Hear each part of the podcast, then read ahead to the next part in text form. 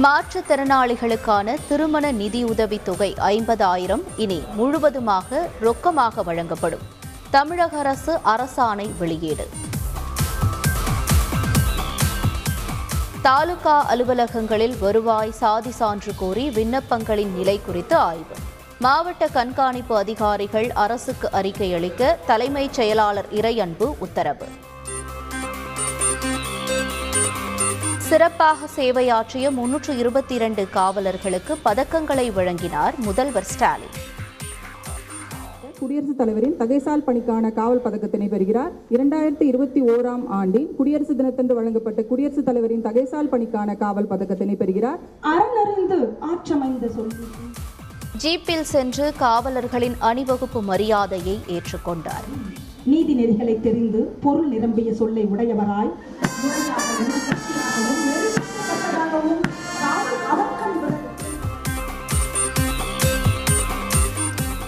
காவலர்கள் மக்களின் காவலர்களாக இருந்து மக்களுக்காக பணியாற்ற வேண்டும்.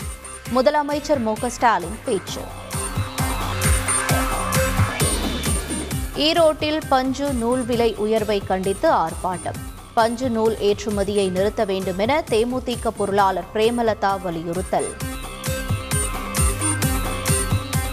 திமுக ஆட்சிக்கு வந்த பிறகு இரண்டாயிரத்து அறுநூறு கோடி ரூபாய் மதிப்பிலான கோயில் சொத்துக்கள் மீட்பு.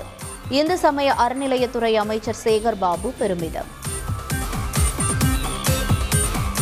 சத்தீஸ்கரில் நெடுஞ்சாலையில் இரண்டு சரக்கு லாரிகள் மோதி விபத்து. லாரியில் இருந்த பருப்பு மூட்டைகளை தூக்கிச் சென்ற மக்கள்.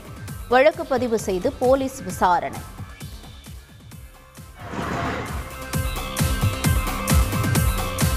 கொடைக்கானல் ஊட்டி உட்பட பல்வேறு மாவட்டங்களில் வெளுத்து வாங்கிய மழை. தேவாலயத்திற்குள் புகுந்த வெள்ள நீரால் அவதி.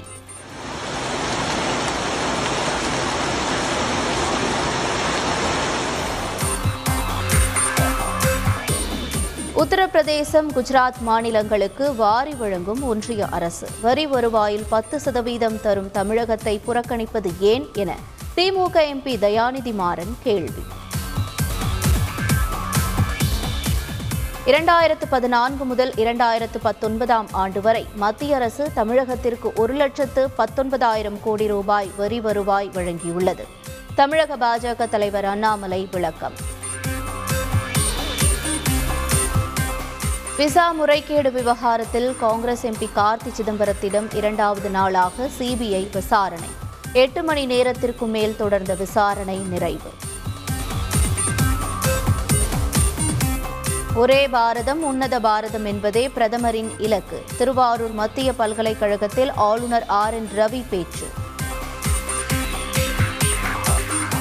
சென்னை சிந்தாதிரிப்பேட்டை காவல் ஆய்வாளர் சிவசுப்பிரமணியன் பணியிடை நீக்கம். பாஜக மாவட்ட தலைவர் பாலச்சந்தர் கொலை வழக்கில் மாநகர போலீஸ் கமிஷனர் சங்கர் ஜிவால் நடவடிக்கை.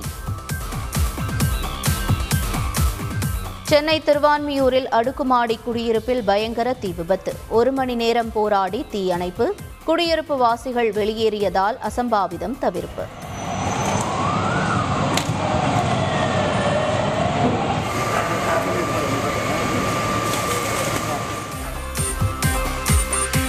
பொதுமக்களை அலைக்கழிக்கும் அதிகாரிகள் மீது கடும் நடவடிக்கை எடுக்கப்படும். வருவாய்த்துறை அமைச்சர் சாத்தூர் ராமச்சந்திரன் எச்சரிக்கை.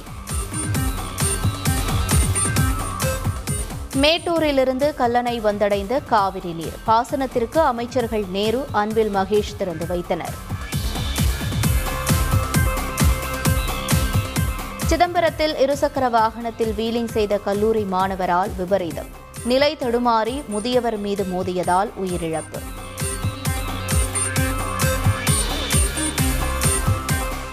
ஜம்மு காஷ்மீர் மாநிலம் லடாக்கில் நிகழ்ந்த வாகன விபத்தில் ராணுவ வீரர்கள் ஏழு பேர் பலி. பிரதமர் மோடி பாதுகாப்புத்துறை அமைச்சர் ராஜ்நாத் சிங் உள்ளிட்டோர் இரங்கல்.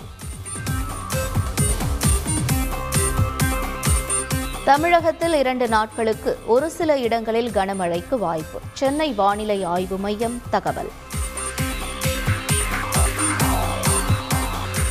ஐபிஎல் இறுதிப் போட்டிக்குள் நுழைந்தது ராஜஸ்தான். ஏழு விக்கெட்டுகள் வித்தியாசத்தில் பெங்களூரு அணியை வீழ்த்தி முன்னேறியது.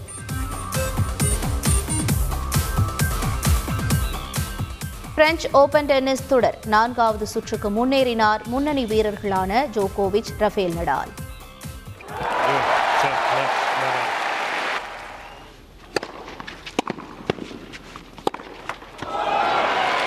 Joseph match, Djokovic.